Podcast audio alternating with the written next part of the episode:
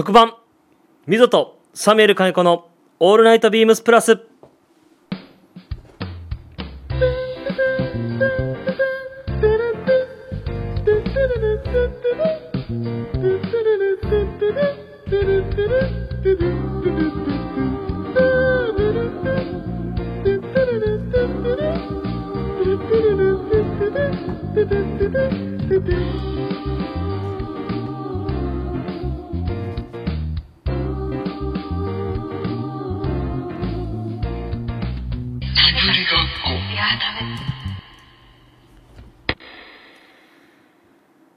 こんばんはサミュエル金子ですこんばんは、えー、カリスマ11柳井です。いやーねはい。このコンビということははい。ね今日またね展示会場に展示会場に、はい、えーお伺いさせていただいております。今日はあのはい。大丈夫ですか？緊張は？緊張してます。安定してしてます。今日の、はいちなみにはい。ゲストの方とは、はい。えっ、とラジオは？えー、初めてです。初めてはい。そうこの間実はあの今ちょうどね目の前にゲストの方いらっしゃるんだけどゲストの方にお話しすると、はい。この間ちょうどあのサージュ・デクレの千田さんはい。出ていただいて、でもうねカリスマ柳井さんがね 汗が止まんなくて緊張で いや、もう、ずーっともう全身汗だくでしたう。ん。ねだから今日ははい。もうリラックスして、リラックスしてね、できればできればと。ということではいちょ。っと多分ねもうお気づきの方もいらっしゃるかと思うんですが今の声を聞いて、ね、あんな男らしいセクシーな声はね、はい。もうこのデザイナーの方しかいないんじゃないかと。はい。はいいです。ということでお呼びしたいと思います。えー本日の、えー、とゲストですね、えーモヒートデザイナー山下さんです。よろしくお願いします。お願いします。よろしくお願いします。山下さんありがとうございまありがとうす。ございます。よろしくお願いします。お願いします。いや今日ははい。はいなんとあの展示会場こはい。れ初めてですね。そうですね。あの僕はラジオこれでえっ、と三回目？いや もっと出ていただいてますよ。三回？山下さん、ね山下さんねあのスペシャルウィーク毎回出ていただいてるんではい。こ5回目ぐらいですか？ね。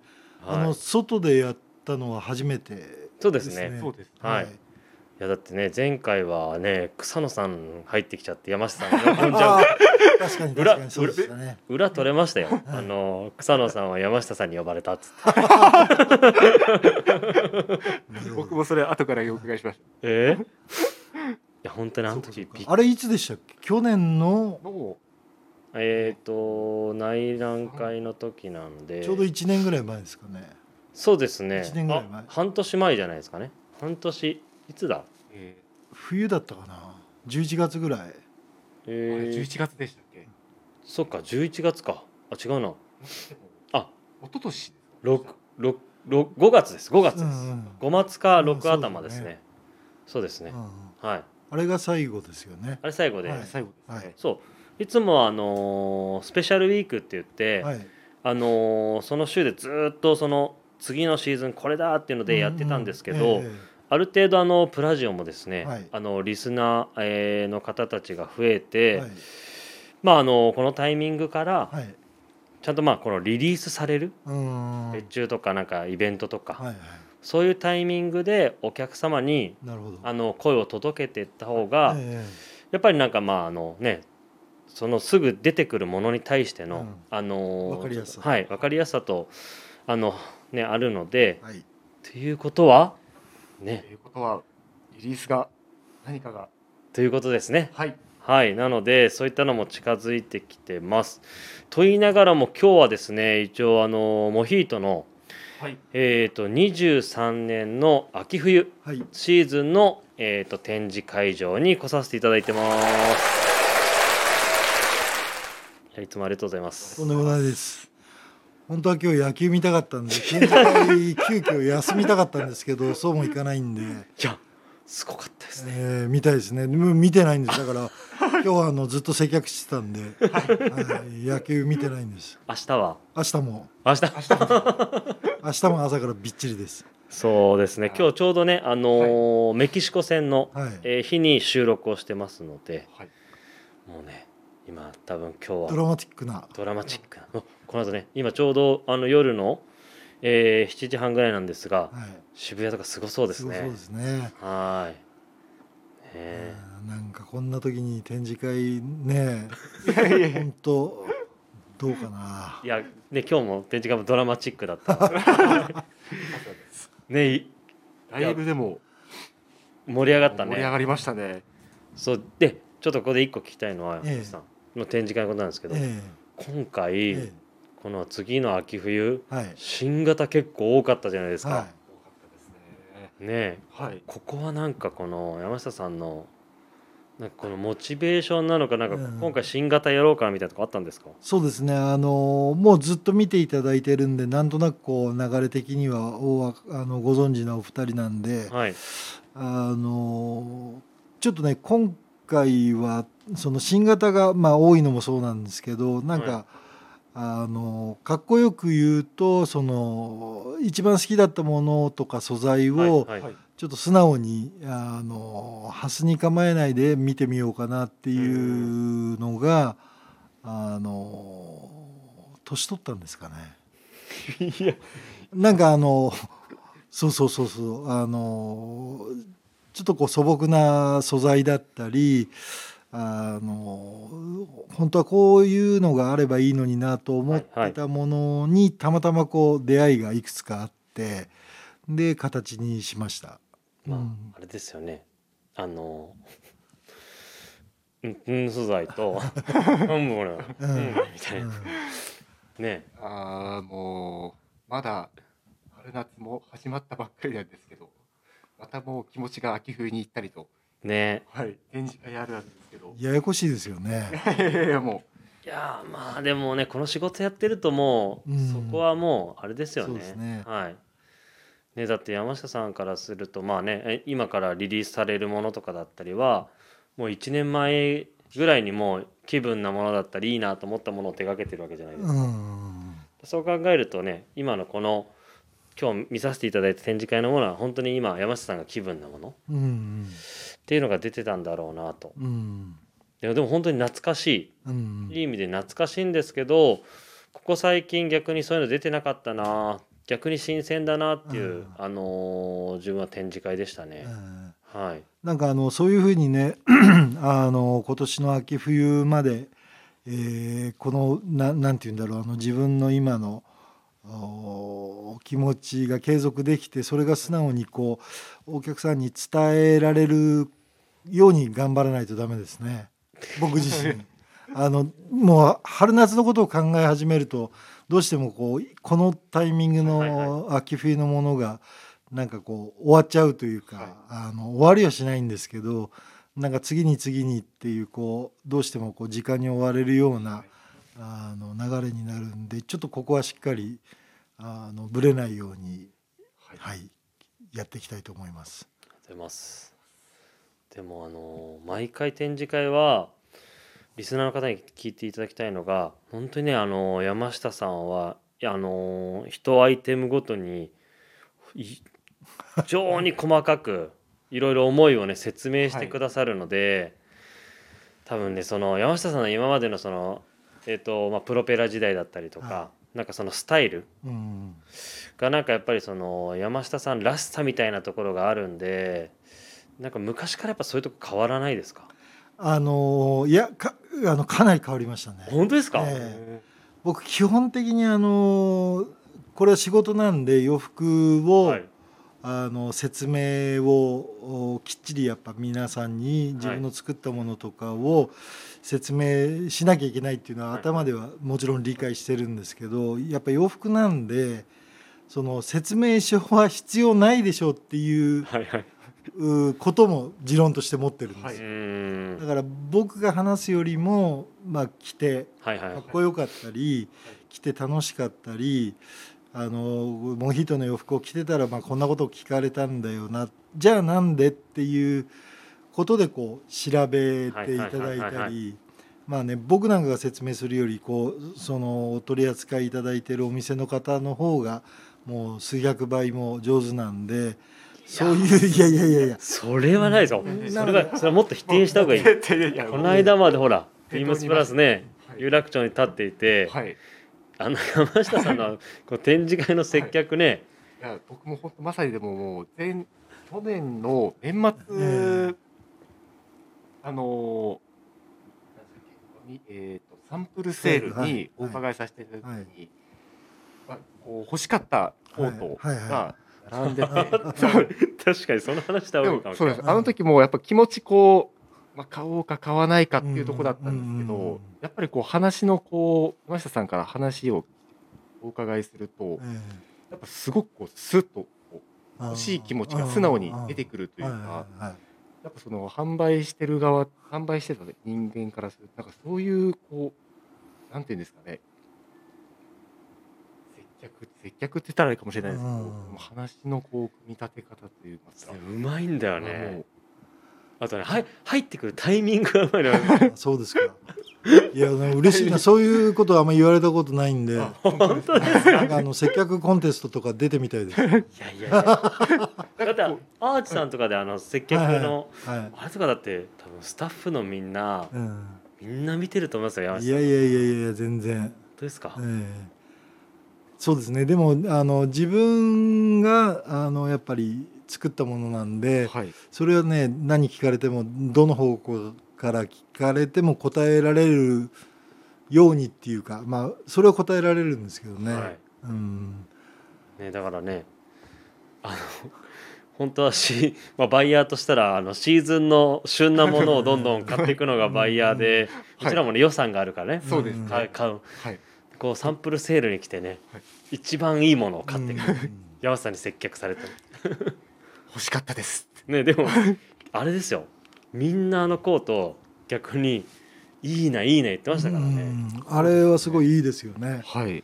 ちょうど有楽町も若いスタッフがはいはい。あのコート何ですか？っていうのをすごいこはう質問くれあのわざわざ LINE くれたりとかして、うんあのやっぱりオンタイムで売れるのがやっぱり一番いいしそれがやっぱプロの仕事だと思うんですけど、はい。その56年経ってはい。なんかサンプルとかその B 品とか、はい。あの縫製見本で作ったものもあの手に取ってもらえるっていうのはやっぱりすごい嬉しいですね。だから古着屋さんに最終的にこう並ぶようなってよく言い方しますけど、なんかそういうのはすごく嬉しいですね。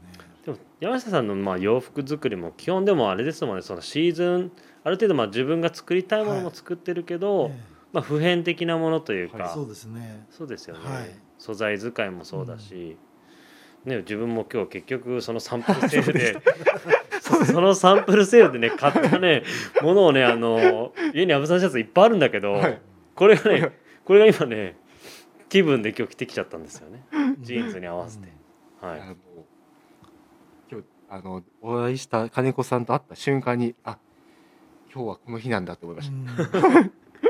そあとはあれですよね。あのもうお店に基本的に僕は立ってないので、うはいはい。はいあの誰かと約束をして例えば金子さんだったり、はい。そのバイヤーの人と約束をして会って話すんで、たはい。何を話すかとか、はいはい。あのどういうことを話すかってあらかじめ情報があるじゃないですか。はい。はい。でお店ってお店っていうかその僕がやるイベントとかサービスはいはい誰がいつ来るとかわからないんでうん。アポイント制ではないので、はい。でどういう人が何を買うかっていうのもわからないですよね、多分そういうのがあのすごく面白いというかはい。なんか予測できない人と何を話すのか、そうでただその共通して言えるのは自分の作った洋服のことなんで、はいはい。それはいいですね。はい。ただあの結果をすごくすぐ求めたがるんで「いらっしゃいませ買いますか買いませんか?」っていうのが究極じゃないかなとかっていつも思うんですけど。それはあれですか？あの若い頃の山下さんですか？なんかそういうのは思いますね。でもあのちょっとずつねイベントの回数とかも広げたり、はい。イベントだけであの販売するものとかも作ってみてやっぱ反応もすごく良かったりするんで、はいなんか楽しいですね。やっぱお店いいなと思います。はね、でも今回はね展示会やっぱりいずれも毎シーズンいいなと思うものが非常に多くて今回も。い、はい。え。まあねあの定番のアブサンシャツとスリーピングシャツのええはい。生地外外れがなかったんでいい意味で。うん。結構絞るのが大変絞るのがでしたね。こっちはこれで、うん。こっちはこれで、うん。やっぱりまああのブランドのもう顔になってきて、ええまあ、あの山下さんも以前のラジオの回でスリーピングシャツが今はもう準レギュラーみたいになってるっておっしゃられてたんで、そんな立ち位置にねうちのビームスプラスでも売り上げもうん。スリーピングシャツも定着してるので、ええ。非常に、あのー楽しかった展示会でした。ああありがとうございます。はいところであんまり喋りすぎちゃうとあのこれからあの S SS が始まるっていうところなので、もう1時間経ちましたか？まだですか？今はい16 5分ぐらい。5分ぐらいですね。わかりました。はい。はい。という感じで今日は進めていきたいと思います。はい。えーサミュエル金子の「 All Night BEAMS PLUS」えーこの番組は変わっていくスタイル、えー変わらないサウンド「 All Night BEAMS PLUS」supported by Shure。音声配信を気軽にもっと楽しく。 stand.fm モヒート以上各社のご協力でビームスプラスのラジオ局、えープラジオがお送りいたします。よろしくお願いします。よろしくお願いしまおす願いします。はい。ではですね、えっ、と、まずは、えー別注のはい。お話からいきましょうか。ね、毎シーズン、おかげさまでね、はい。好評いただいてる、このアニマル柄シリーズですね。は私い、もですね。今回、今回の柄は何ですか、柳井さん？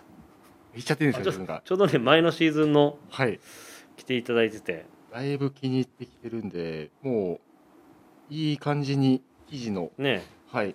毛羽とプリントのちょっとこうフェード感が出てきてるので、うんうんね、レオパードね。はい。レオパード柄もう店頭には1週間でなくなっちゃった記憶がちょうどその時店頭いたんですけど、はい。今回は？がはい。ちゃっていいですか？なんでなんでジラフ柄という。はい。はい。これはもしかしたらねあの前のラジオで言ってたかもしれないですね。自分ジラフ柄。もしかしたらこのレオパードが売れたらジラフ柄やりたいみたいなああなんかあったかもしれないですね。そうですよね、うん皆さん本当にこのねあのレオパードを最初こうん。れ大丈夫ですか？って言われて アニマルうん。こういう柄。はいでおかげさまで売れてえとはいえですえよ、うん。あのージラフ柄やりたいですって来た時と思いました、嫌だなと思いました 絶対嫌だなと思いましたね。それなんあとに10歳若かったら僕帰ってましたね あのー結局まあそのなんなんて言うんだろう。自分の中でまあ腑に落ちるまでに少し時間がかかったのと、はいはいはい。そのうん皆さんが思ってらっしゃるう柄をはい。僕が想像できなかったのが、まあ、最初嫌だなと思った、はい。あのはい。きっかけ、はい。そのねキリンかよって。嘘だろうと思いましたね。いやなんかでもこれあれだったんですよね。そのもともとレオパードもそのうん。バナナリパブリックの、うんうんうん。まあ、そういう柄使いから、うんまあ、あのヒントを得て、うんで、まあ、サファリみたいなところがやはりヘミングウェイの、ええあのテーマみたいなところもあるので、ええ。まあ、そういうところに紐付けてこのレオパードから始まっていき、うんまあこうね旅していくとアフリカ、うん今度はあのキリンが現れちゃったんですよ。うん。でこうあのそれでキリンを見てたら、ちょっとあのキリンの柄がちょっと自分がよく行く動物園にいるキリンとちょっと違くて、でちょっとなんかあのーなんて言うんですかね。あのーそのいわゆるザ・キリンっていうよりかはちょっとバティックじゃないですけど、うん。なんかそういう柄に見えてきたんですね。うん。これなんかあんまりやっぱりキリン柄ジラフ柄みたいなところやってるところもないし、なんかそういうサファリをテーマにあとまあそのハンティングとかそういうところがやるんだったらやっぱりモヒートの山下さんのところがいいなっていうところがあったので、でまあこのレオパード柄からのうん。今回はジラフだったんですよ。で、はい、ジラフ調べてったらこのジラフはね これ言ってましたよね種類がある。いやこれあれですよ。多分このシーズンのこのシーズンはい次のあこれか。23SS SS シーズンのはい。別注会議でうん。一番盛り上がりました。盛り上がってましたね。いろんなブランドの決めるんですけど、うん。一番みんな盛り上がった企画で、うん。ねどのなキリン？どのキリン？何キリンにするってなって。おいいじゃん。これ売れそうじゃんっつってなって。何十十十頭ん？十種類ぐらい出てきましたもんね。ね。そのがが柄の種類が。そうなんですよ。はい。そうキリンのいろんな種類がいて、えで結局このバナリパのカタログに出てきてるキリンはえ何キリンだってなっていやうん。これじゃないかってなって、えーアミメキリンうんうん。マサイキリンとかいろいろ出て、はい。まマサイキリンか。マサイキリンですね。そうなんですよ。でもねこれそのさあの山下さんにはい。あれ商談の時いたっけ？僕この時の商談は あの三最初の商談はあのいたかったです。山下さんにこのねそのキリンの柄の説明をしててとりあえず山下さんが「はい。山下さんとりあえず画像送ってもらっていいですか? 」そう。そうどう柄を作っていくかがあれでしたよねこれ。そうですね。あの結局キリンの柄はもう分かったと。はい。その種類がいるのも分かったと ただそのキリンのこうなまあ地の色と図の色。はい。のその図の色要は模様にはい。濃淡をつけろとかって言い始めて金子さんが 「どういうことだよ」みたいな。でもうんなんかこう現物を見るとすごくんなんかなるほどななんて思ってすごくいいいいですよね。いやいいですよこれいいですね。ただあのその最初の別注の時もそうだったんですけど、はい。プリントのテクニックは、はいまあ、別に僕がプリントするわけじゃないしあのそのインクの調合とかも僕はできないんで、はい。そのあプロのねプリント屋さんというか、はいあの工場さんにお願いするんですけど一番難しいのはそのビームスプラスさんがはいその目指そうとしてる空気感洋服の雰囲気じゃはいはいはいはいないですか。そのキリンでもヒョウ柄でも、はいその当時のバナナリパブリックの,、はいはいはい。あのサファリのテイスト、そうですようねん、それをね工場の人に伝えるってはい。ものすごい難しいんですよ。あの本当に難しい。まあそうですよねうん、こそこだけですね。工場の方がえそのねあのその世界観すごい詳しい人たちなわけじゃないじゃないですか職人さんえでそうですそうです。でうまく伝えられれば、はいもうやっぱ彼らものすごいプロなんで、はい完璧なものができるんですよ。だから伝えられなかったらアウトだなっていうはいのはもう僕すごいよく分かってるんで、はい。それを伝えるのはね難しい。で薄いとか濃いとか、はい。茶色のその赤が強いとか緑が強いとか、はい。そういうのっていうのはイメージを伝えればもう本当にそれこそ職人さんなんで、はい。きっちり出してくれるんですけどその一番大きいところ、はい。なんとなくこの雰囲気っていうのがすごく難しいですね。それどうやって伝えていったんでいすか？やもうひたすらカタログを持って当時のカタログを見せるし、はい。着こなしは大体こういう感じだとか、はい。こういうお店の雰囲気だとか、はい。はい。そうするとちょっとこう職人さんもいろんなアイデアを出してくれるんですけど、それがまあ大体にして全然違うんですよね。うん、なんでちょっとこう艶っぽくなりすぎない。ああのーそのバナナリパブリックの80年代の雰囲気はいって分かる人ってほとんどいない。んで、うん、なんでもうひたすらカタログを見したりこういうプリントの質感だったり、あの物は違うけどそのヴィンテージの古着のプリントを、あののものを持ってって。まあ、これは綿だけどリネンだったらこういう感じだとか、はいはいそういうものの説明から雰囲気を伝えるのがまああの一番大変な、うーんですね。でもね本当この物が上がってきた時まあその雰囲気出てましたからね、うん。あのグラデーションというかこの1個の柄に対してこうちょっとこうぼやけた感じ、はいはいはい。にじんだ感じもこれ一個一個作ってくれてるんですよね。あの版を。いやこれすごいですよそうそうそうね最初版こう見せていただいた時に びっくりしましてええ。いろんなパターンのこうなんかここれはこれはこれはっていうのを出してくださって、えあプリントでこういうなんですかねかすりのうん表現ができるんだなっていうのは、えだからぐあたかも偶然のようなあー仕事っぷりをはい。こう時間をかけてじっくりやるっていうのがねやっぱりすごい素敵だなと。で最終的にこう来た時にその雰囲気が出てればはい。すごくいいなと。成功ですよね。いやーこれはもうその雰囲う気んもうむなんかムードがもうそのまま伝わってるので本当に仕上がりがリスナーの方も見てほしいですねこれね店頭で。ねでもあとね生地ね。はい。うん生地生地の時いたもんね。あのいました。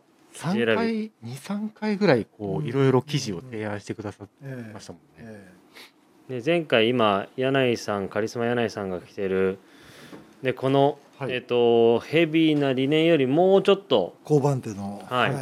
ものにしてきましたもんね今うん。回、そうですね。結構ガラッと生地の質感というかあの厚さというかタッチ感が全然違うので。すそうでね。あの柄の大きさが、はい。あの前回のものよりも面積が大きいんで、うん。はい。はいその分、えー、と目がなんて言えばいいのかな。細かくないと,、はいはい。えー、と綺麗に見えない、はい。うんなので、えー、とちょっとこう高密度なはい。はい。あのそ最初のものがオックスだとしたらちょっとこうブロードっぽい理念を選んだのはそこにあるんですけどね。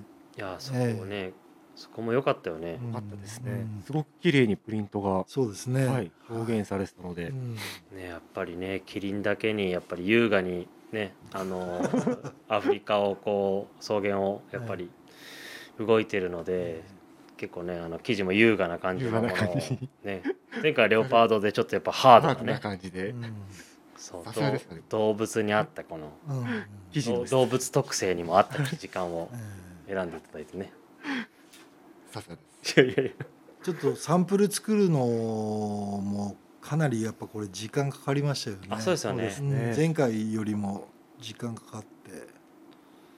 ね山下さんでもこれちょっとコーディネート聞きたいんですけど山下さんだと何合わせますか？えー僕だったらあえて同色のちょっと太いあのチノパンとかおおもいいかなと思いますね。あとはやっぱりセットアップの、ーおー、はい。そうですね。ですね、うん。確かに。ね。うん？僕が言っちゃい。けないねじゃあ行く？ショーツの。そうですね。そう今回はねあのーショーツの。はい。ねこれ別注もしたんですけど、はい。というのもあのーその展示会にえ自分とかまあ多分ビームスプラスあとリスナーの方はね多分ね、はい。あのモヒートのショーツといえば、えうん。これだろうっていうのが展示会に出てなくて、えそのくだりもあっえん。そうそうだったの。ようん。なるほど。それでね今回はじゃあ別注でやらせてくださいっていうのではい。お願いしたのが、えーガルフストリームショーツです。おーはい。それも別注しました。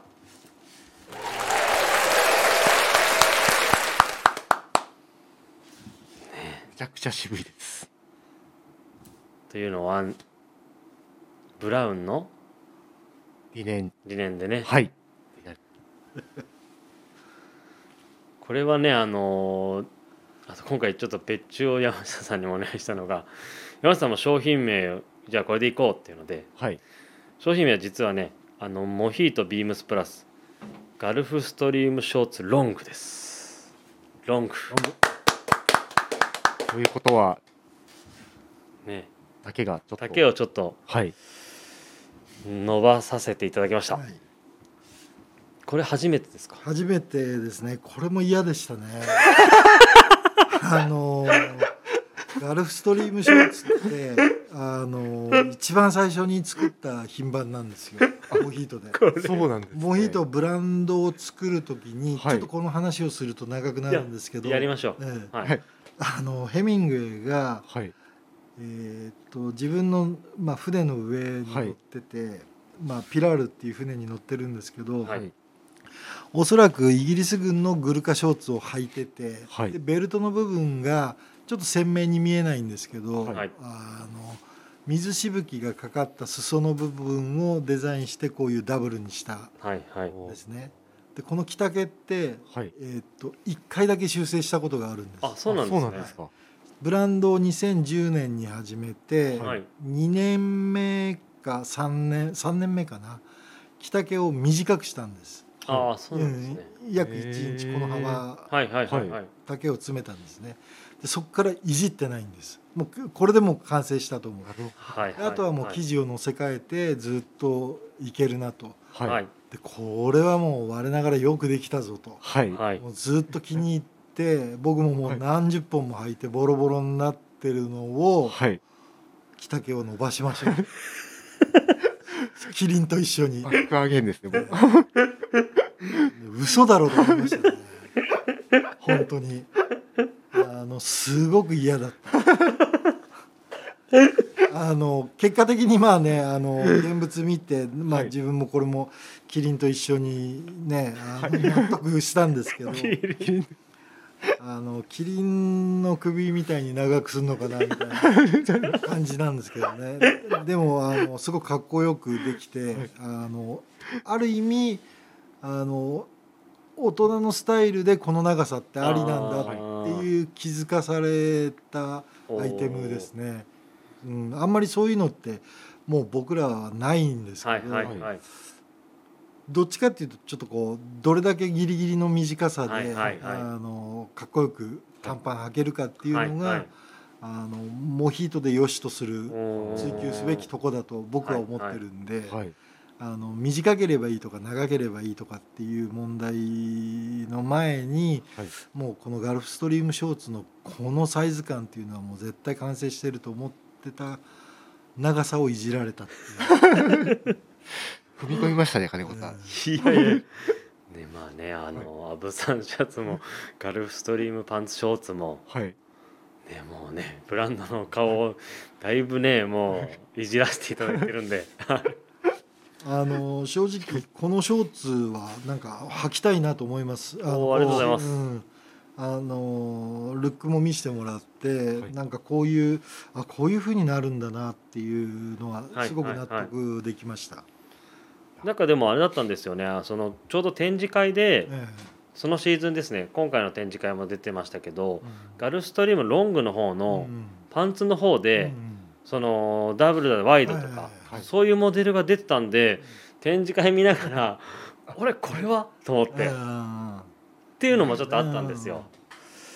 ーなるほどね。はい。そうですね。うんでちょうどそのタイミングでこれは最初特に考えてなかったんですけど、うんえっと展示会でショーツが出てなかったので、でそれで、えっとその場でうんうん。ちょっとショーツやっぱりビームスプラスとしてもセールスが良かったので、毎シーズンも定番であって、でそれで別注したいなっていうところだったので、でそれでまあちょっと丈の長さ。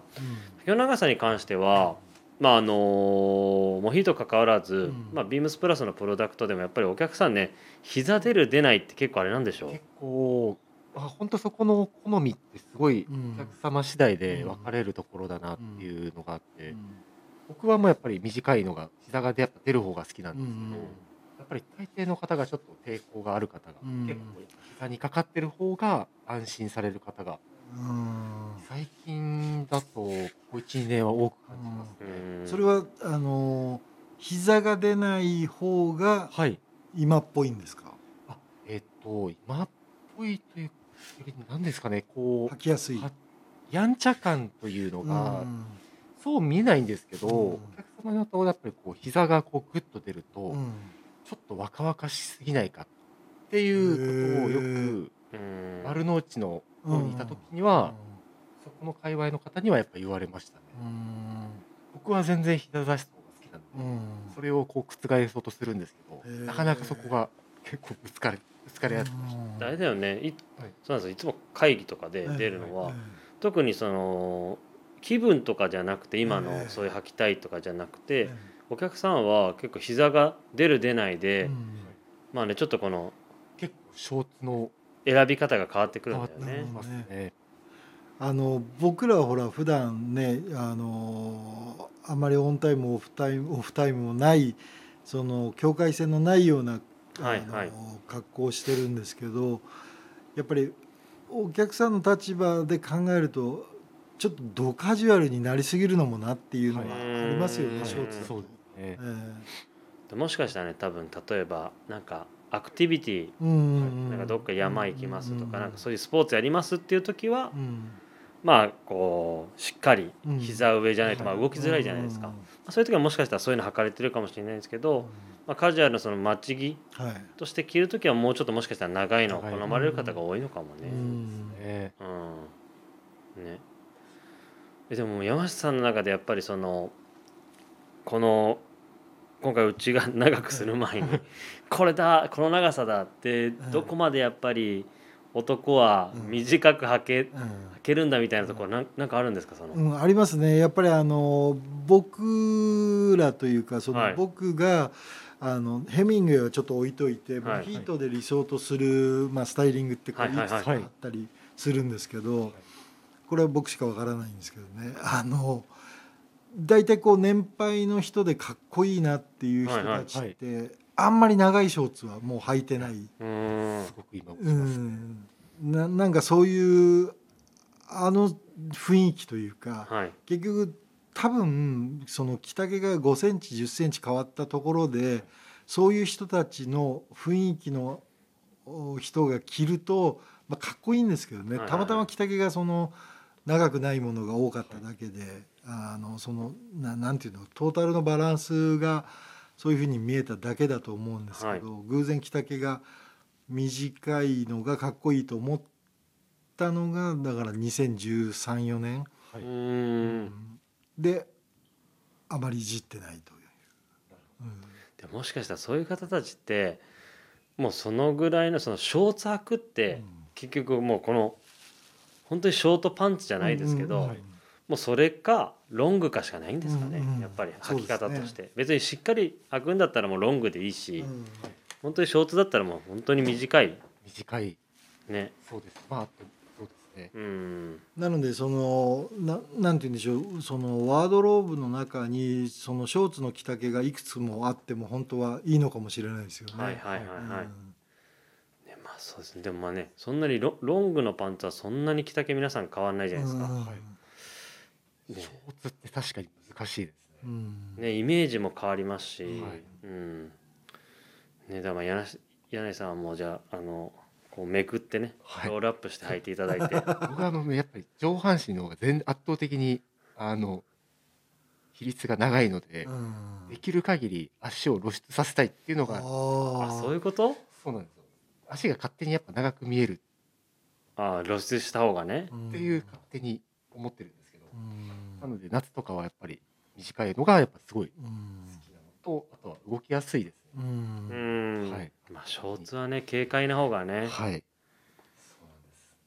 あとそうこのえっ、とショーツでもう何年前ですかね山下さんからもこのショーツはやっぱりそのワンサイズアップして、はい。このはい。ねもう大きいやつをガッとグッと絞って。ウエスマンがはい。ひっくり返るほどの履き方がかっこいいんだよって言われて自分もそうそうしてたので、うんそれで今回ちょっとサイズもうんダブル XL まではい。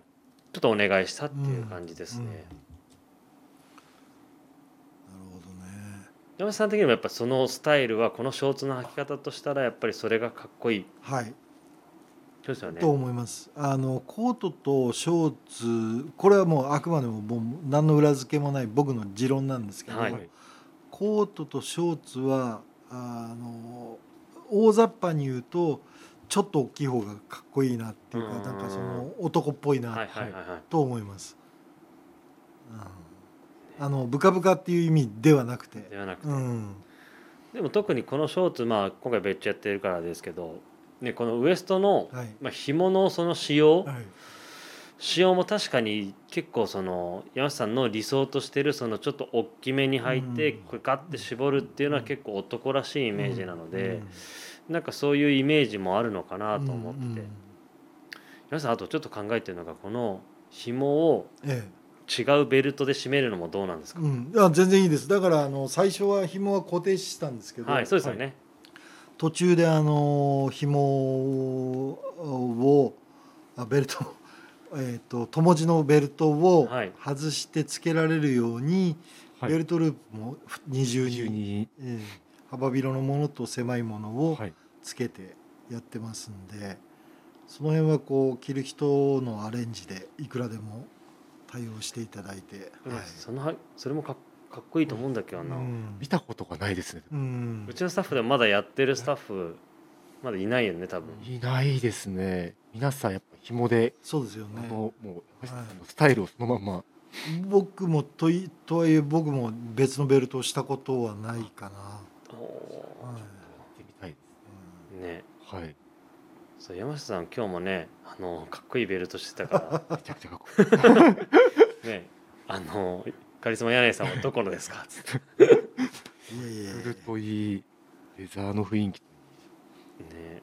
そうだからそういうなんか着こなしもうん。個人的にはこのショーツを買ってうん。ちょっとベルト変えたりで履いてみたいなっていうのをちょっと考えてます、いいいいですよね。でもなんかあの別注の別々のこの2アイテムがはい。なんか素材と色味が合ってるんではいなんかセットアップでねはい。あの抵抗なく着れるし、はい。うん。単品同士でも使い勝手が良さそう。使いはい。山下さんもセットアップで来てくださるっていうことなので。はい。お願いしたいと思います。ねシューズはまあモカシンか。新こちら化と、まあ、トングか。トングサンダルですかね。ねかっこいいですね。かっこいいですね。うん。臭くて感じですかね別注は。はい。はい。ではですね、えー続きましてえーと山下さんにも今週のウィークリーテーマに、えーと参加していただければと思います。はい。えー、ビームスプラス春のカバン祭り。春春はカバン版カバン3月17日から4月の2日までブリーフィングモアバリエーションがビームスプラス有楽町とビームス梅田で開催中。パンもカバンもいろんな種類があるから楽しい。今週はあなたが好きなカバンの種類を教えてくださいということです。はい春のパン祭りではないですね。カバン祭りですね。はい。あ、そういうことか。そうですねはいということでえっ、と山下さんの好はい。きなカバンって、はい。僕はあの形で言うと、まあ例えばあのデイパックとか、はいはいメッセンジャーとか、はいい、ろいろあると思うんですけど、僕はもうずっとトートバッグが大好きで、あのどっちかっていうと荷物が多い方だったんですね。はいはいもうあれもこれもも持ってないと嫌だったし、はい。割とこううろうろする仕事からするんで、はい。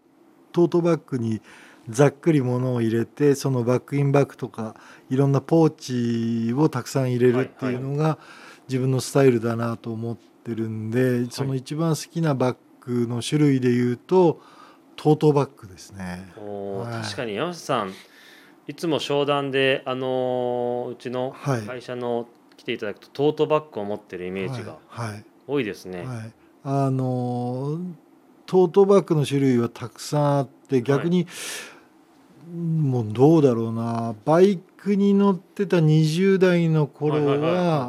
あのもちろんデイパックとかも使ってたり、メッセンジャーとかも使ったことはあるんですけへどもう30年ぐらい多分トートバッグだと思います。ずっと。ですか？うもう、ん、リュックとかは使わないですね。いや山下さん俺リュック持ってるイメージは本当ないですね。確かに言われてみるとそうですね商談。うん。うん山下さんトートバッグのイメージがうん。肩にあん。まりかけるのがあれなんですかいやいやそそんなことなくて荷物が多いんであでもそうですよね。デイパックだって大きいのをね使っちゃえばそうだけど何なんですかね。いやわかんない俺山下さんの作られてるウェアにやっぱりねリュックは合わない気がするんですよね。あの普段ね僕あのスーツ着てるんでそれが嫌なんですかねリュックを背負うっていうのが。いやでもね昔はねたくさんあの持ってたし、そのメッセンジャーバッグ僕らの若い頃ってグレゴリーのテールメイトとか、はい。ランパールームとか、そういうのをこうたすき掛けにするっていうのがうーん。かっこいい先輩たちのはいはいはい。まあご真似だったんですけどその後はデーパックも使ってたし本当一通り使ったんですけどなんかトート以外にもうなんか考えられないっていうか多分荷物をたくさん入れてドンと下にそのまま置けて、はいフリーはい。になるっていうのが、あーあるからですかね。結構こうトートってすごく重くなるじゃないですか、え逆に荷物が多い時はええ。やっぱりどうしても肩にえうなっちゃうんですけど、んうん。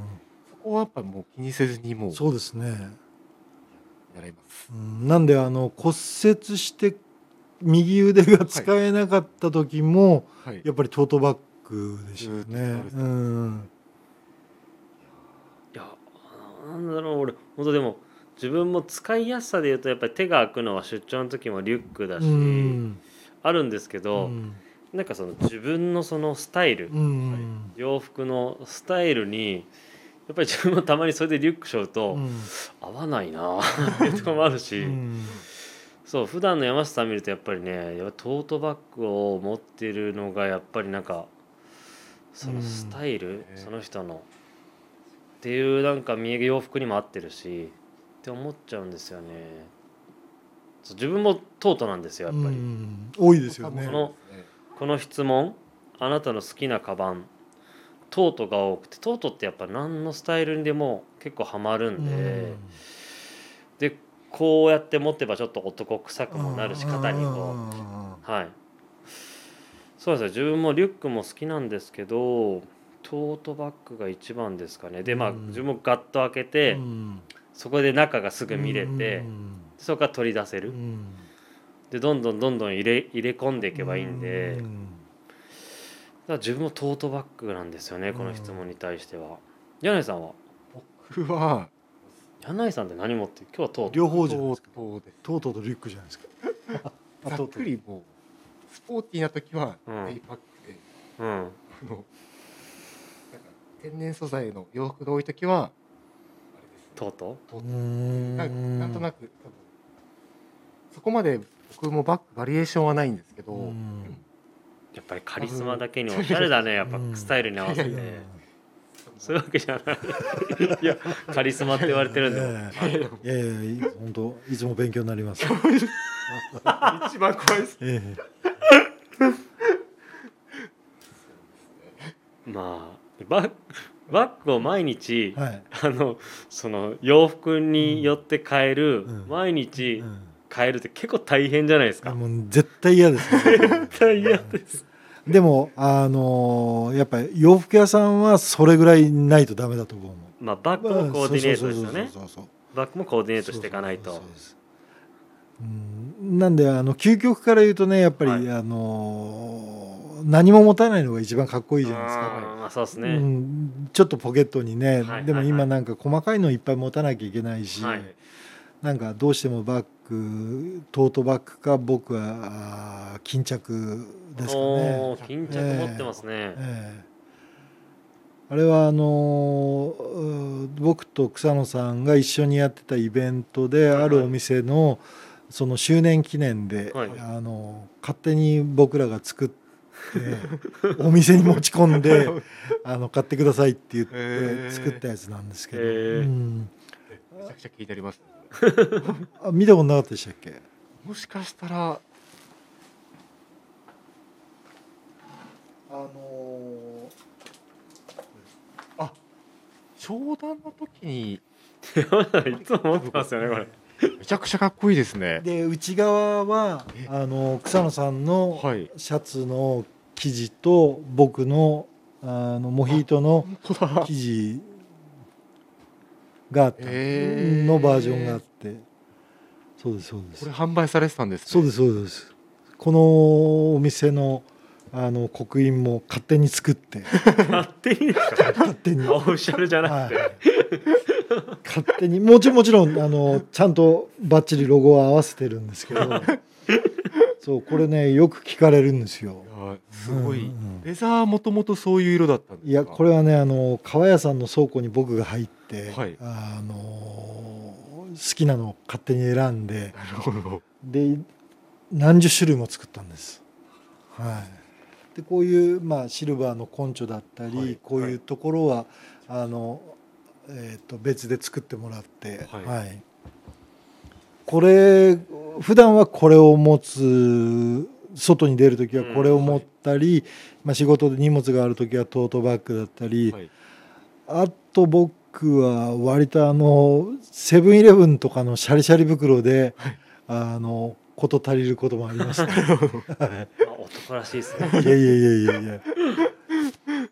まあそうですね。でうん。じゃあまあ山下さんはトートバッグとグ。えっ、と巾着。はい。ねなんかまあ山下さんのスタイルらしいけどね。そうですね。うん。ねでも毎日バッグは買えない買えない。ね 洋服屋さんだったらねやっぱりスタイルに合わせてね、うん。バッグもコーディネートしていかないとね、そうですね、うん。どこ見られてるかわからないんで。いつどこで見られる？いや山下さんも一緒だから。はい。ということでこんな感じでよろしいでしょうか。はい。では続いて、えーリスナーからの質問コーナーになります。えーとですねいくつかえーと質問が来ております。えーとまずはどれからいこうかな。えーとですねちょっと待ってね。あまずはこれからいきましょう。えーとラジオネーム、えーサウナとオロポさん。誰でしょう先日南の島へ旅行に行ったり初めて名古屋に降りてみたりと改めて東京以外の場所へ出向くのも良い良いものだと感じました山下さんは今後の予定で訪れてみたいと思う場所はありますか？そして山下さん流の、えー旅の楽しみ方などがあればお伺いしたいですということです。ありがとうございます。はい、はい。えーっとまとまってねその旅って言えるぐらいの、はいはい。あの時間がなかなかそうですよね。んあのどっちかというと時間に追われるようなはい、仕事だし、あの僕の場合は一人でやってるんで、はい、なかなかそうも言ってられないしかといってこう出張を旅だといえばまあそれまでなんですけどあの行きたいところは2つあって、はい、何でしたっけ？質問。行きたいところですよね。行きたいところです。はい、あのまあ、どうしてもモヒート絡みになるんですけどヘミングウェイははい。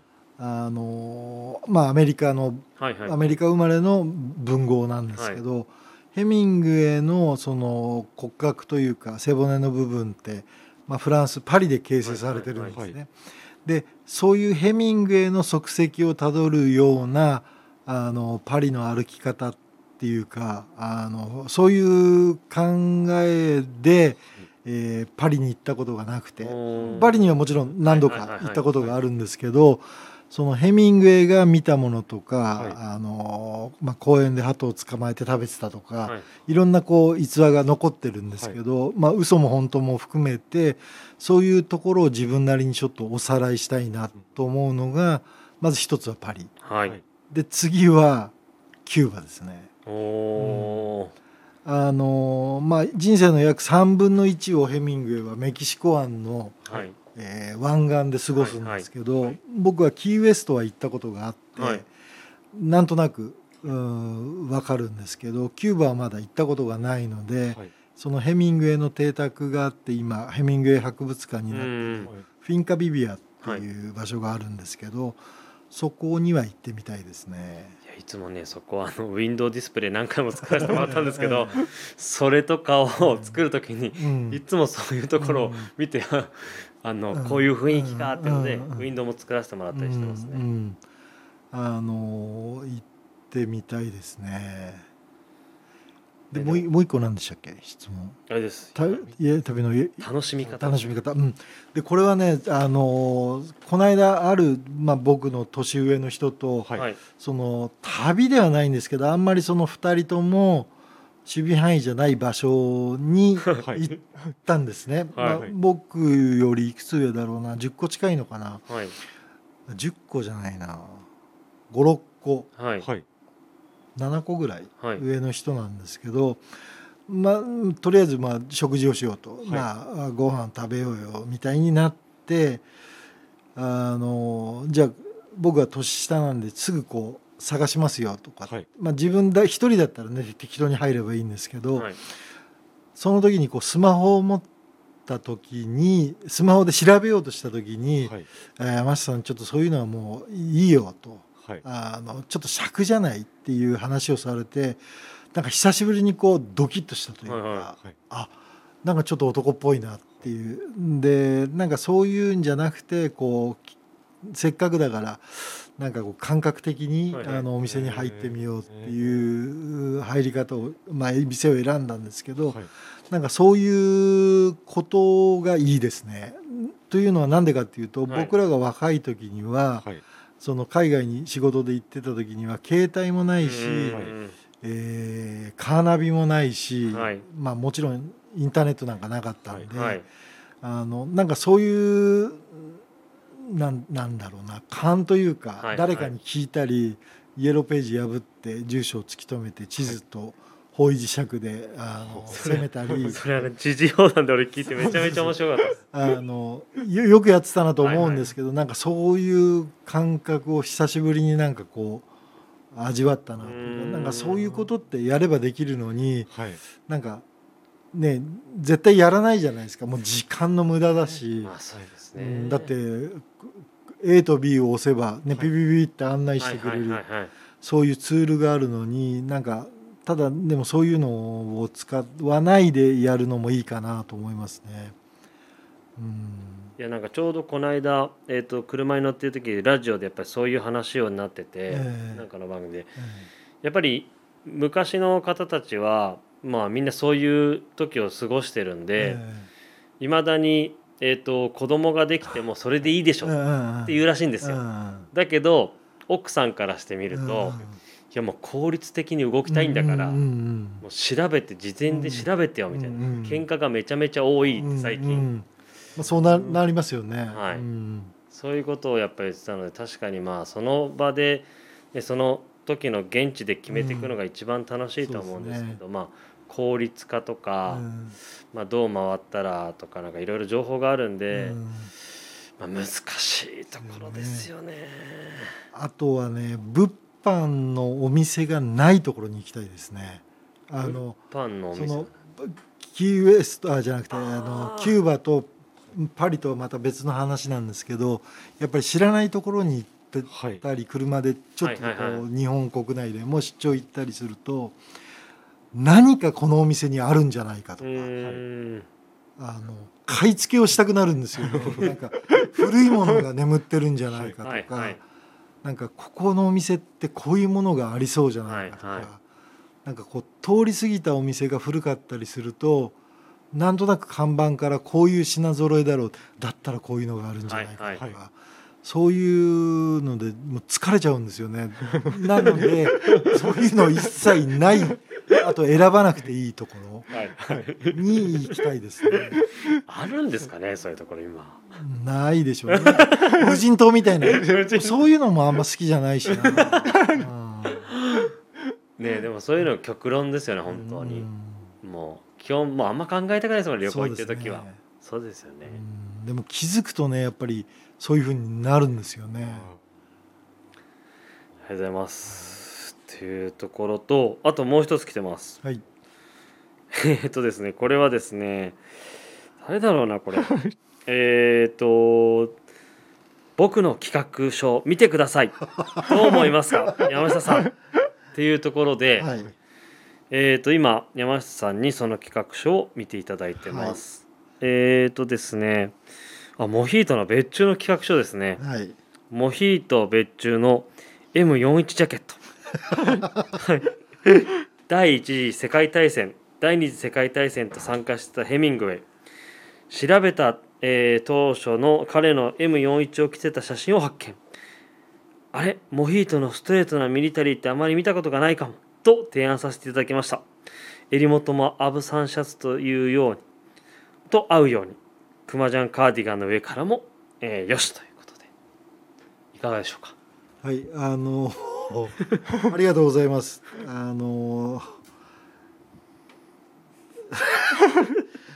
あのこの世代の人世代そうあの若い人たちが、はいはいななぜかこう今 M41 っていうのがお多いですね。はいはいはいななんでだろうな実際あの残念ながらあの同じ意見が出てるんですよね。おうん、というのは？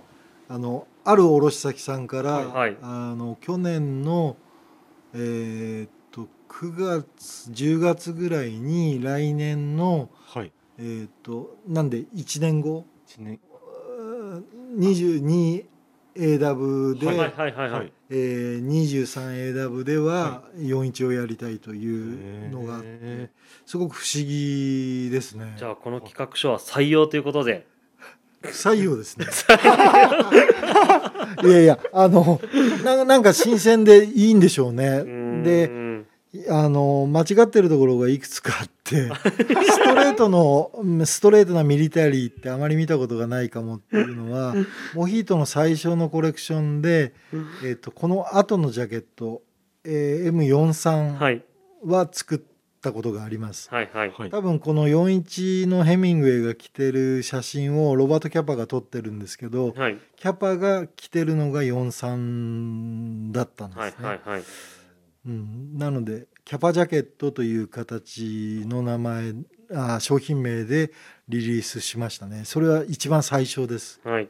はい、えーななんで41なんですかね。すごく不思議だなでもねあのーこれ企画会議に出てたんですけど最近ミリタリーねはい。ミリタリーのアイテムがうん。非常に多くうて、ん。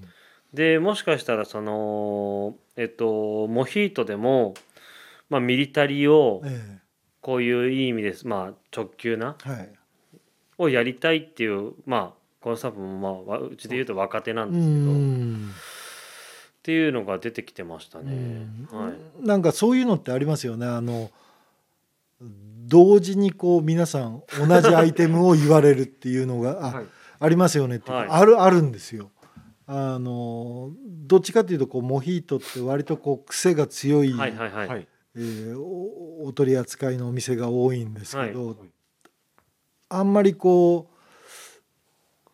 ううなな別注というくくりでお話しすると、はい。そんなに方向性がみんなバラバラっていうのはないですね。えーじゃあもうあの違うキリンはないけど。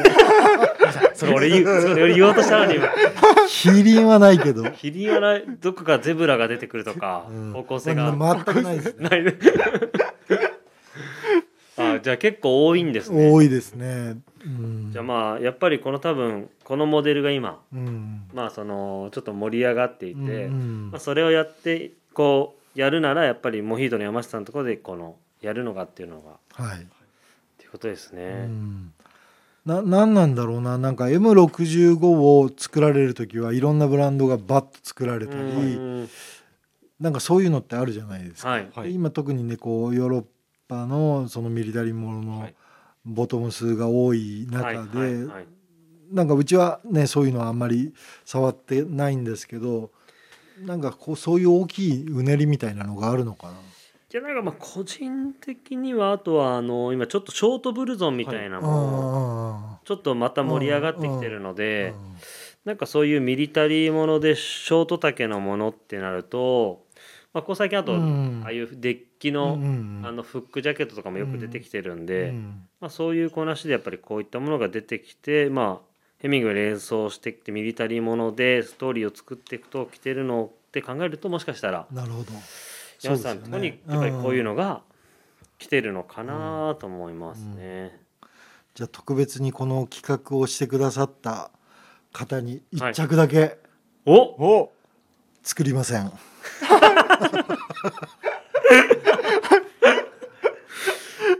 ぜひ作りません。ね他のところで出てきちゃうからね。そうです。ねいや、はい。でもわわからないです。あのそれはねまだどうするかっていうのを、はい。あの詰めてないですし、はいはい。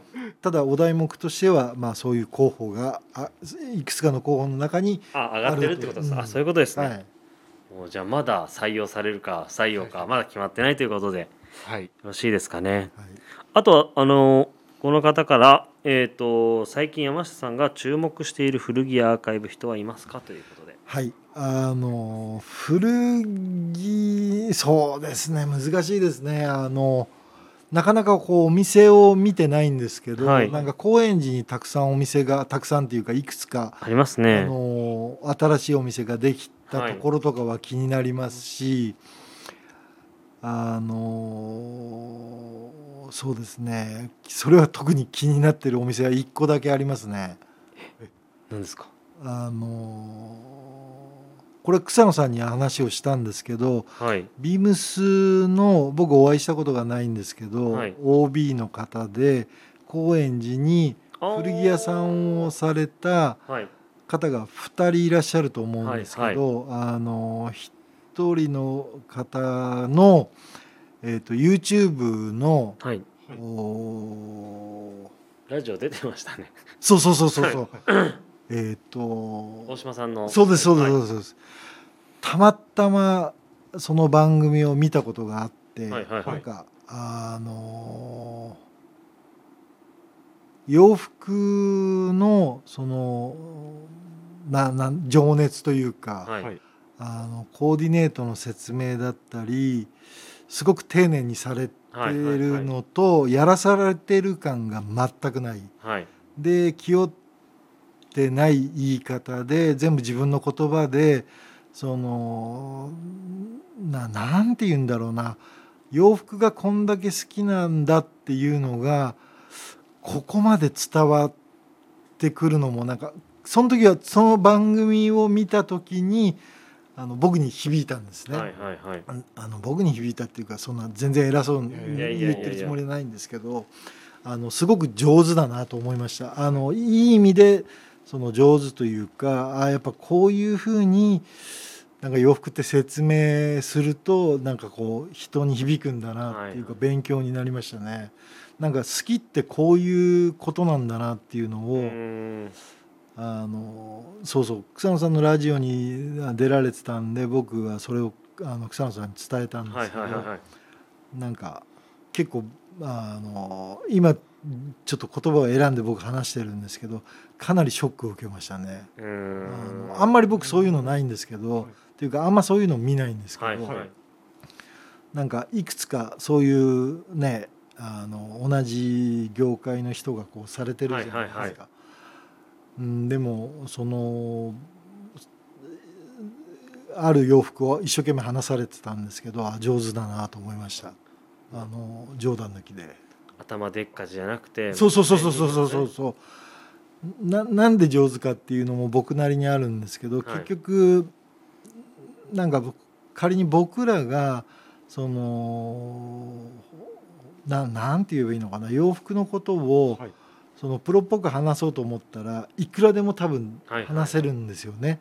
ただ見てる人みんなに分かりやすくその説明ができるっていうのはやっぱプロだなと思います。んあのその洋服が好きなんだなと思います。はいはいあのみんなに分かりやすくだから僕はこれを選んでるとかうちの店でこれを売ってるとかこの洋服のここがいいっていうのがすごく分かりやすかった多分誰が聞いてもそう思うんじゃないかなと思います。自分もちょっとね見たことないんで、ええちょっと見てみますね、えちょっとえなんかおお会いして話してみたいなと思いますね。自治放談で3人でそれもうもうもう進んでるんじゃないですか、ええでもなんかあのあその草野さんに伝えたのは LINE かなんかだったかな。あそうなんですね。でなんかおなんか珍しいねなんつって言ってましたけど、うん、かしこまりました。じゃあねちょっと皆さんもリスナーの方も見てりあ見たりあと高円寺のお店に。はい。はい。僕お店まだ行ったことないんですけどね。はい。行ってみたいなと思いますね。ありがとうございます。はいはい。あとはカリスマ柳井さんから。はい。はい。えー、っと、ちょっと2023年、フィンガンドサマー、もうすぐあの山下さんの商品がそうですね。店頭に並んでくる頃だとはい思うんですけど、やっぱりあの店頭にいるスタッフとか僕の店頭にいた時やっぱりこうどんな生地で来るのかとか、うん。どういうものがまあ定番ものにどういう生地が来るのかっていうのを毎回すごい楽しみにしてるところで、まあ、今回ちょっとまあ新型含めてえー、ヒートの山下さんのちょっとこうそれぞれこれ買い仕入れのアイテムに対してお話を聞きたいなお伺いしたいなと。はいはい。はい。よろしいですか？はい。でえー、一番左下のはい。あごめんなさい。それですね。新型のその柄、はい。はい。はい。柄のはいジャケット、はい。ジャケットですか？カーディガンですね。カーディガンですね。これはどういったそういう柄を、なんていうんでしょうインスピレーションっていうかはい。見つけてこられるそうですね。それともオリジナルで作ってるのかとか、えちょっとそういうところをお伺えはいいできればなと。はい割とあのこのアイテムで選んでいただいたこの配色がはい。そのこのアイテムでいくつかバリエーションがあったと思うんですけどねまあ、キーアイテムこの色を、はい。まあ、中心として組み立てたんですけど、はい組み立てたんですけど要はシャツ生地で作ったカーディガンはいなんですねはい。あの分かりやすく言うと。でプリントのシャツとか柄物の派手なシャツをはい。全開で中 T シャツはい。ボタンを1個も止めないではい。まあそのヘヘミングウェイモモヒートのはいそのブランドイメージからすると着てもかっこいいなと、はい。ただあんまりこうやさぐれ感が出ると、はい。ちょっとねあの抵抗がある人も多いので、じゃあシャツをだらしなくならないように、はい。えー全開で、えー着て嫌味がないのははい。どうすればいいだろうっていうのは僕の中でずっと悶々としてたことがあったんですけど、結局ね襟があると邪魔なんです。うん全開にした時ってで襟の形ではなくて襟というパーツがあることが、もう解禁だろうが BD だろうが、うん僕にとってはこもうこれはダメだなと、はい。あの僕が思い描くスタイリングとは違うなっていうのがあったので、襟を取ったシャツ、い、わゆるもうカーディガンになっちゃったんですね。なので不白のそのカーディガン、で少しこう派手めな、はいあのやぼったい感じのものをはい。作りたかったっていうのがこのアイテムです。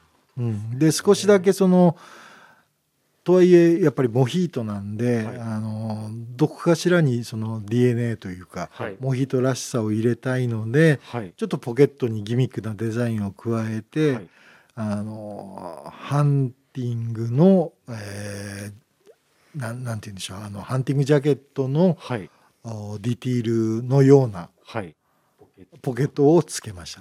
はいなんか最初にこう画像でこれうちのこう画像なんでしょうラインナップのえ写真なんですけど、えこう見た時にやっぱりこうビビットのある柄、うんうんすごい目がいっちゃうんううんですよ、でどういう柄を使ったりとかどういう意味でこうどういう意図でこういうのがあったのかなっていうのがうん。すごい最初に気になって、ええ。今年やっぱりこう店内見せてもええ。明るい色がやっぱどんどん増えてきて、うんううん。ん夏とかやっぱりこう派手な色、うん。特になんでしょう肌なじみがいいこう暗めの柄っていうよりかは、うんやっぱり今年の夏ん。明るめのうん。パキッとした色着たいなって思ってたので、すごくこう目に入ったうん。アイテムでした。うん。特にねあのこれを企画した時ってやっぱりはい。コロナバリバリだったんで、うんなんかこう悶々としはい、はいてたじゃないですか、そうねなんかどんより。はいはい、やっぱりなんかこういうなんかスコーンと抜けたね。明るいような洋服を着てはい、あのお酒を少々。そうですよ。はいという感じですかね。確かにでもあのコロナの期間中多分その皆さん外出も控えてるし、うん。えー、と旅行もねあの、皆さん海外も行かれてないし、うん。分かりやすく言うとあのハワイアンシャツが、あの売れなかったんですよやっぱり。売れなかった。売れなかった。うん。いつもより。うん。いつも夏やっぱりすごい売れるんですけど、うんコロナ期間はやっぱりいつもの時より売れなかったですね、うん。やっぱり皆さんそういう気分にもならないんで。ね。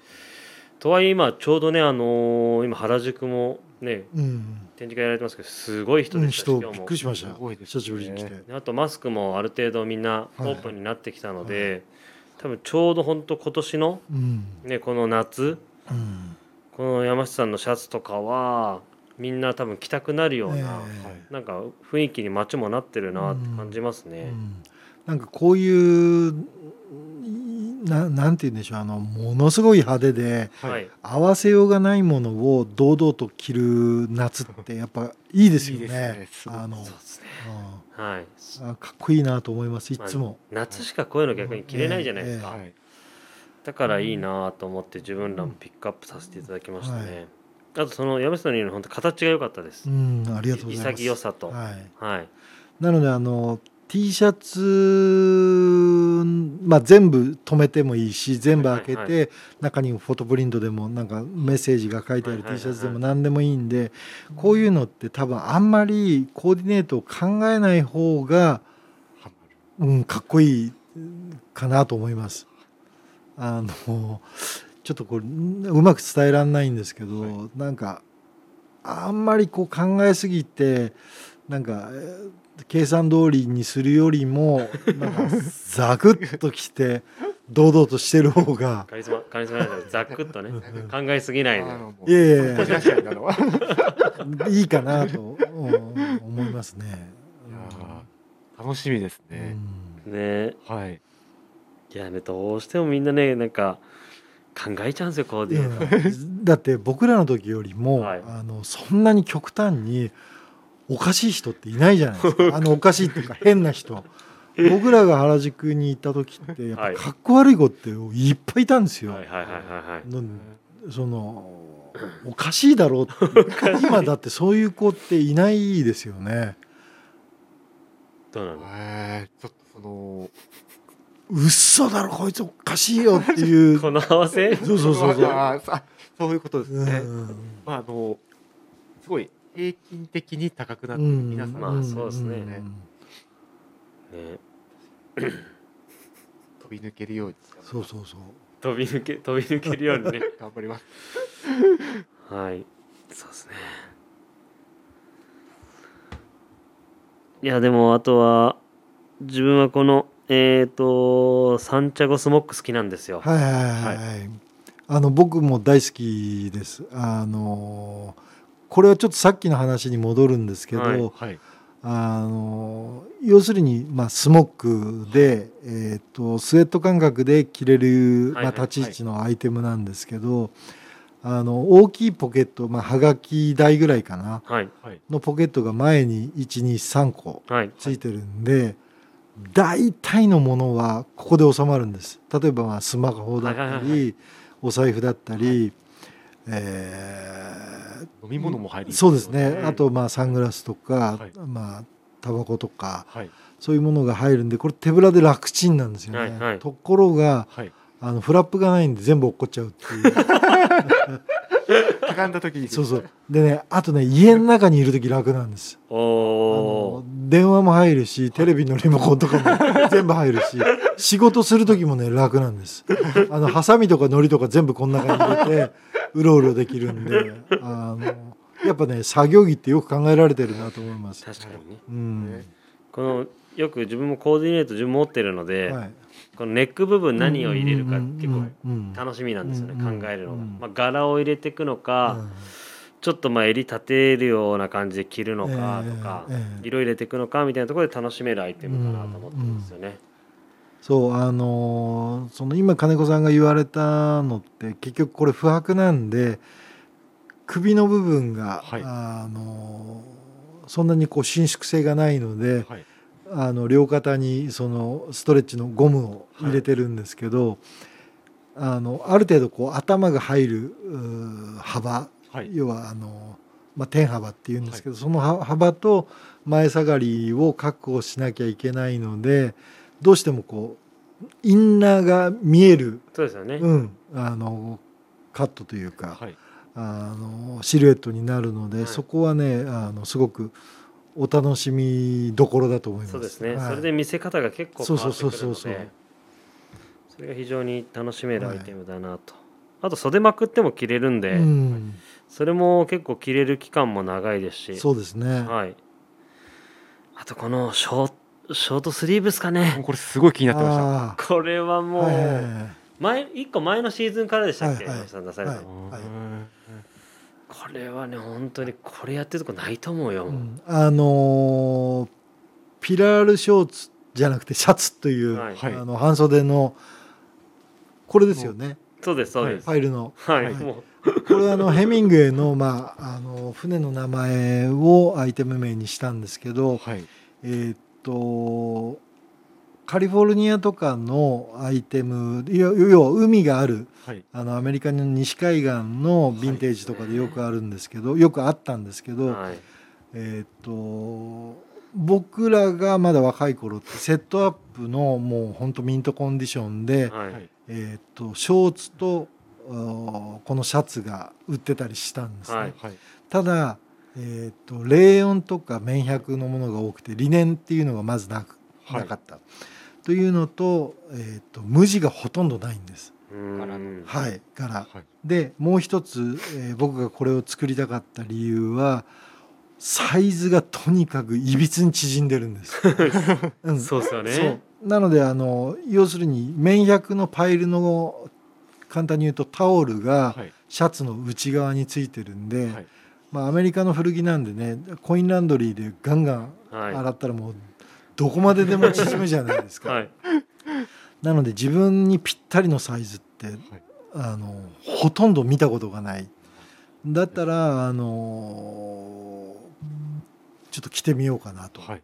でおそらくモヒートをお好きなお客様のあーワードローブにこれは絶対ないなっていう、うん。うんなので新しいアイテムとしてちょっと作ってみたいなというふうに思ってリリースしました。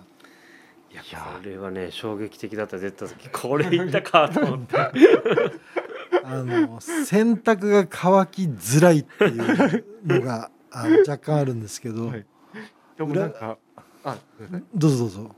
すごいこう、もともと有楽町にいたんで、こうなんか夏のそういうシェアサッカーとか、そういうアイテムと組み合わせて、ちょっとこう、ドレストラドレスのミックスしても、なんかもう白とサックスの色の感じとかいいなってずっと気になってたアイテムです。うん、でもこれもともとまあビーチウェアじゃないですか。そうですね。当時の。うん、まああのマクレガーとかなんかそういったところが出してるような、うん。まあ結構なリゾート感は出ると思う。あのねこのそうそう今思い出したんですけど、はい。うんえあのだからこれこれをリリースしたのが去年の9月でしょ？はい。だから一約1年前に、はい。あの企画をしてるんでもっと前になるんですけど、はい。あのいいものを当然作りたいですよね、はいはいはい。なのでこの内側のパイルの生地をはい。いいものを使ったんです。要はあの密度が濃いはいはいはい。コシのあるループの、えそうですね。要ははいを使って試作を作ったんですけど、はい。なんかボアジャケットの半袖みたいになっちゃってこれは絶対ダメだな。で,、うん、でそのヴィンテージのアーカイブを見るとはい。やっぱり程よくスカスカなんですよ、はいはいはい。あ絶対ここだなっていう。でそれでそのいちょうどいいものを探してやっぱり何回か作り直しましたね、うん、なのでこういいものがいいわけではないというか、うん。はい、そうですね、うん。いい意味でそう抜けてる感じがね、うん。そういい感じなの。っていう感じですかね。そうもう1時間23分。うわ。はい。というところでちょっとねまだいっぱい話したいことあるんですがこんなところでしょうか。はい。はい。で先ほど、えー、とトーク1で別注したえっ、とアブサンシャツのジラフあとはガルフストリームショーツのロング。えー、とこちらがですねえー、と3月24日の、えー金曜日にリリースになります。ですのでぜひこのねラジオを聞いて次の日ですねもうその日か。